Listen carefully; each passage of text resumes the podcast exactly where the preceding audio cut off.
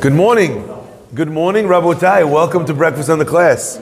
Breakfast on the Class is dedicated in loving memory of and Lilu Nishmat Rabbi Tzvi Matitya Siman Tov, Shalom, sponsored by the Syed family. Breakfast on the Class is also dedicated in loving memory of Amos Megidish, Alav Shalom, Lilu Nishmat Amos Ben Misa, sponsored by his daughter Tamar Megidish. Breakfast on the Class is dedicated in loving memory of Sammy's father, Morris Sutton, Lilu Nishmat Moshe Ben Adel, Alav Shalom, sponsored by Renee and Ezra Daba. Breakfast on the Class is also sponsored by Daniel and Nicole Mardcha, uh, dedicated in honor of Ben and Lauren Mardcha in celebration of the birth of their new baby girl. As well dedicated by Mauricio and Laura Sion from sunny Florida. You got to rub it in, huh? For the Refuah of Shlomo Yosef Ben Leah and Goldie Bat Leah, and for the Beracha and Haslaha for our kids and the whole New York Keilah. It was wonderful to meet you at the wedding, Mauricio. Uh, breakfast in the class also dedicated loving memory of Sammy's father, Morris Marasan Alava Shalom, uh, sponsored by Elad Dror in the memory of Moshe Ben Adel Alava Shalom, and as well dedicated loving memory of Sammy's father, Marasan Alava Shalom, Shmat Moshe Ben Adel, sponsored by friends of Sammy's son in the Kahal, Shtabach Shemo Sammy, most popular guy in the world. What a zechut. And finally, the week of cold brew is sponsored by David E. Ash in honor of you and your substantial capacity to do good today and every day. Amen. Additionally, I'd like to also dedicate today's class to the five year old boy uh, who was unfortunately run over by a car, uh, who was in critical condition. Uh, he's my cousin's son, actually. Um, and Hashem should bless him. Um, there's improvements, hopefully, but we still need to pray. We still need to, uh, to, uh, to do everything we can. We do everything to Yaakov Ben Tamar Malka. As well, if anyone would like to help out for uh, medical expenses and the parents being able to, they've set up a Chesed Fund page. If anyone can as well uh, help out, uh, I'll we'll put it on the group afterwards. If anyone wants uh, to be able to help out the family, uh, they're going through obviously the nightmare of their lives now, and uh, it's not something which is going to take quite some time to get past. Um, May Hashem bless us all with, uh, uh, with long life, with health, with happiness, Amen. and with all the good things. Amen. The Pasuk tells us, V'nasa Aharon et mishpat b'nei Israel. Aharon would carry the judgment of the Jewish people, mishpat b'nei Israel, on his heart, alibo tamid. He carries this the mishpat. What is it talking about? It's talking over there in the pasuk about the fact that Aaron would wear the choshen, which is the breastplate, and it would have on it all different stones. Each stone represented another one of the tribes. It said on the stone Reuven, Shimon, Levi, Yehuda, etc. And each stone was a different kind of precious stone. And then behind the choshen was a special compartment. Inside that compartment was the Urim V'Tumim. What's the Urim V'Tumim? Those are the names of God. It was the name of God. Now there's a disagreement exactly what it was. Was it the 42 letter name of God? Was it the 72 letter name of God? Was it the four, na- four letters, the Yud Ke Vav Ke? What was it that was written on this piece of parchment that was in the Urim V'Tumim? There's even an opinion that says the Urim and Tumim were two separate things. Because if you look at the Pasuk, it doesn't say Ve'et Ha'urim V'Hatumim. It says Ve'et Ha'urim ve'eta tumim, and and illustrating that they were two separate things. And the Sepharim tell us that you needed two times the name of God. One time the name of God was Urim, was to light up. And so to speak, if a person would have a question, they would not know if they should marry this girl that they're dating, they could potentially come and they would ask the Kohen Gadol, and the Kohen Gadol would light up and it would say, yeah, uh, it would say aris. you know, it would say, it would say, I'd say in Arabic. It would say, uh, you know, mabruk, mazal tov. Whatever the, the letters would shine, each letter, the mem from Shemuel, the, you know, the, the, uh, the zayin from uh, Zevulun, right? The, re, the, the, the lamed from, uh, from Zevulun, there you go again. yeah, and then you'd find the mazal tov, not the, tet from Naphtali, as an example. That's how it might light up the letters. But the problem is it doesn't light them up in order. It's not like one of those, uh, you know, neons flight, you know, the letters come like this. It lights up, the letters light up, the letters were shining. And the second letter, the second Tumim, which is the second name of God that was written according to this understanding, was a second name of God. And the question is, why did you need two names of God written over there? And the Mefarshim explains something unbelievable. The fact that you have the letters lit up doesn't mean that you know how to read the letters. A great illustration of this happened with Eli HaKohen. Chana comes, she's praying, praying, praying her guts out, but she's praying so hard and she's talking to herself so passionately and emotionally. Now, they hadn't, at that time, no one prayed quietly, they all prayed out loud. Chana comes, she's sifateha naot, There's no sound, but she's, her lips are moving. Vayachshevea leshikora. He thought that she was a drunkard. So he comes to her, and he says, How could you come to the Bet HaMikdash, to the Mishkan, drunk? Um, Mabisir Aib, it says in the Pasuk, you're not allowed to come shtu you're not allowed to come drunk. She says, I'm not drunk, what are you talking about? I'm praying, I haven't had children, I'm praying bitterly, I'm praying from my heart, I have so much to say, so that's why it looks like that's what you're seeing. Eli realized that he had read the letters wrong. Shikora Shin Chaf Resh Hey. The letters were actually spelling to him Kishera, or according to another opinion, Kisara. She's someone like Sarai Imenu, not just in greatness, but she suffers from what Sarai Imenu suffered from. The inability to have children, the long wait.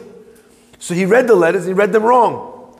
So the Sefarim tell us that Urim and Tumim, that they required, there were two different elements. One is to light up the letters, the second is to understand what to do with the letters. Now, I, I learned a tremendous lesson from this, my friends. Because today we do not have the Urim and Tumim. The Choshen, the Urim and Tumim were hidden in the second Beit HaMikdash. Not the breastplate. The breastplate we had, you can't have a Kohen Gadol not wearing one of the bigadim, not allowed to serve. Has to have all eight. So if he didn't have the Choshen, it doesn't count. He can't do the, uh, uh, the avodah. So in the second Beit HaMikdash, they had the choshen, they had the stones, they had everything else, but they did not have the urim tumim, which makes me think that that was that makes me think that that's why it was the opinion of not Yud Ke Vav Ke, because that they could have written again. You know, the other one, this 72 letter name, maybe they didn't know it's a hidden name of God, etc., etc., or maybe it was hidden from them because that is the nature of that name, different understandings. But the point is, in the second Beit HaMikdash already, we did not have the Urim V'Tumim.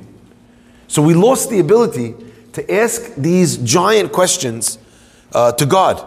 They would ask, should I go to war? They would check the Choshen Mishpat.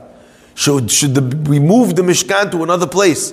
They would check all the big national questions that Am Yisrael had as a people. They could go and ask Urim V'Tumim. Could you imagine Bar Minan? I mean, Bar Minan, we lived in the time of the Holocaust.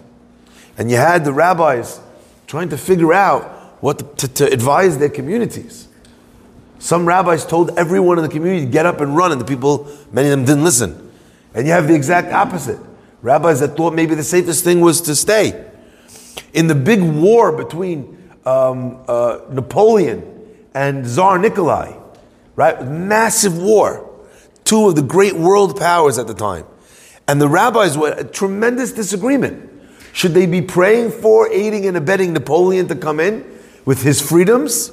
You know, with uh, you know uh, liberté, with for you know freedom for all, the first of the democratic process that came from the French Revolution, or you know, is that going to provide? Is that going to make a worse place for the Jews to be?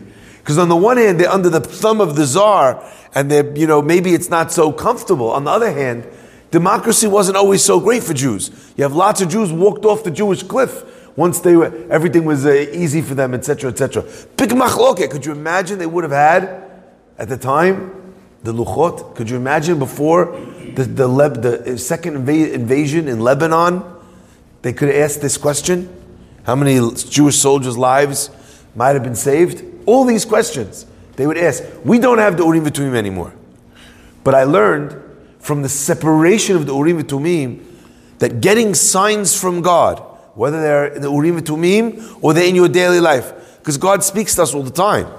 He just doesn't speak to us in a language of prophecy. He doesn't speak to us in Urim Tumim, but he speaks to us in our daily life all the time with things that happen to us. And those of us who have our eyes open, we mentioned a couple stories last week of crazy stories like this. But you see, Hashem is directly communicating.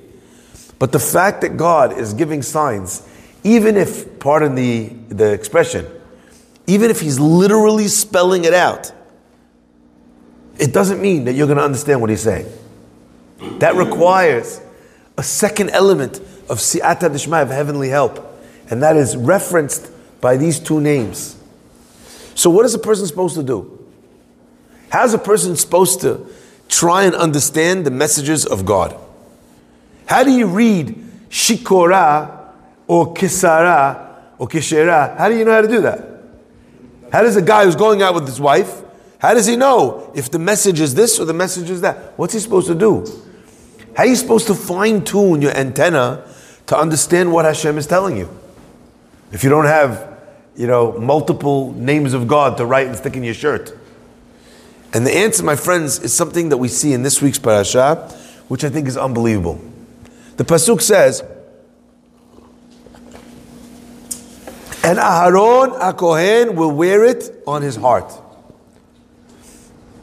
But it doesn't say the Kohen Gadol should wear it on his heart. It says an Aharon HaKohen would wear it on his heart. And the Mefarshim point out something unbelievable. That this expression, that Aharon HaKohen will wear it on his heart, is not by accident.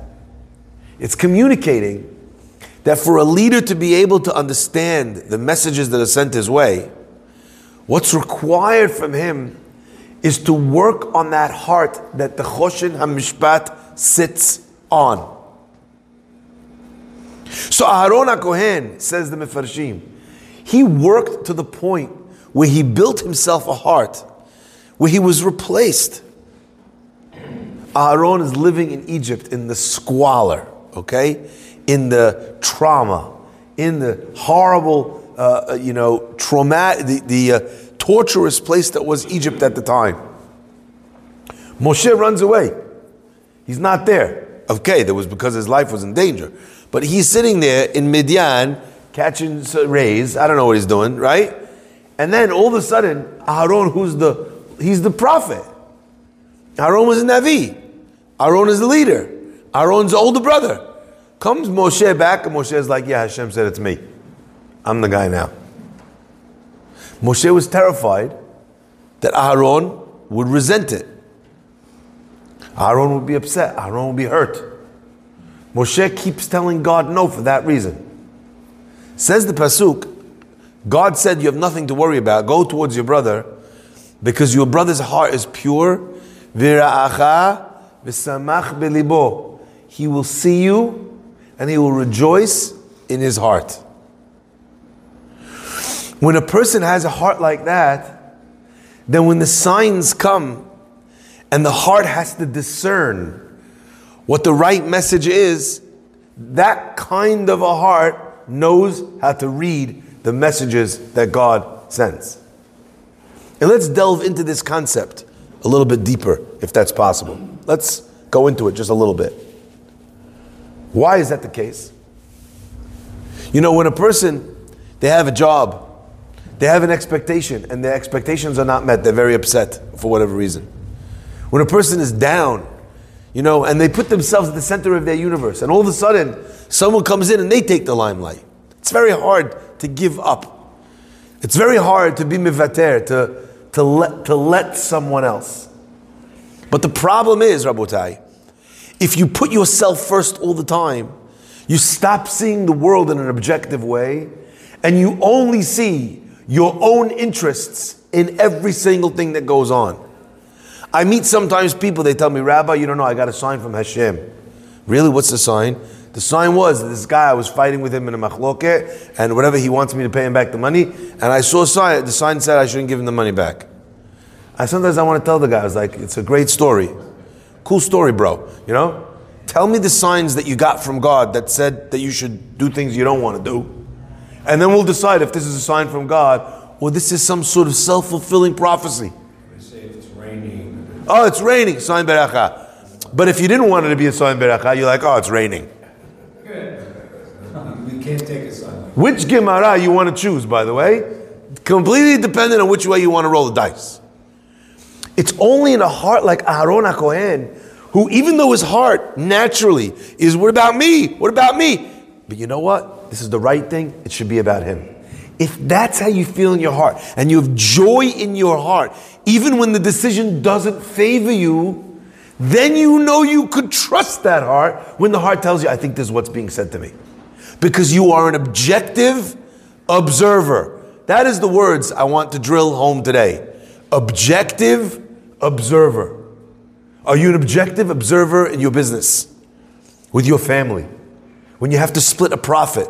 When you have to split a kavod? When you're deciding, you know, between you and your wife who should decide something or whose decision holds more weight when you disagree? Are you an objective observer? If yes, then when the signs of God come, then you're able to understand them. And I think that that's something unbelievable. Why? Because look at the words. The first thing is urim, the letters light up. The second word is the word tumim. Our Mefarshim, our commentators explain that the root of that word tumim comes from the word tamim, when something is pure. The process of purification of the heart is like literally building an antenna to be able to understand what Hashem is telling you. What a gift that is in your life where you know what to do. Do you ever meet people? They're very confident knowing what to do. I always say there's two kinds of confident people. A confident person who's a narcissist, because he always knows what he's supposed to do. It's all about him. So he's supposed to do this, he's supposed to do that, and this is what he's supposed to do. But basically, it's all this is what I want to do, so this is what I'm supposed to do. But the other kind of person, his confidence actually allows him or her to make moves that aren't necessarily in their best interest. To forgive, to walk away, to allow someone else, to not be put in the, not be the center of the universe. That kind of a heart allows a person to always know what the right thing to do is. I mention often that many, many times our greatest difficulties in life are not is not in overcoming uh, challenges. It's not in having the strength to do something. Our greatest challenge often is in having the clarity that this is the right thing to do, the right thing to have strength for. Once we know what to do, oftentimes we have enough strength to be able to get the job done. I'll give you an example. No one likes pain, but if you know for certain that a surgery is necessary, it's going to save your life, whatever it is, you go, doc, put, knock me out, cut me open, take out a piece. Do you understand? The logic is crazy. You won't let a guy play a finger on you. You're letting this guy slice you in half. Because the clarity gives the person that strength. There are two people who have clarity. One, a false clarity, driven by a heart that always chooses its own hand, always chooses its own self. And the second is the kind of Aaron HaKohen. And on that heart, God says, Aaron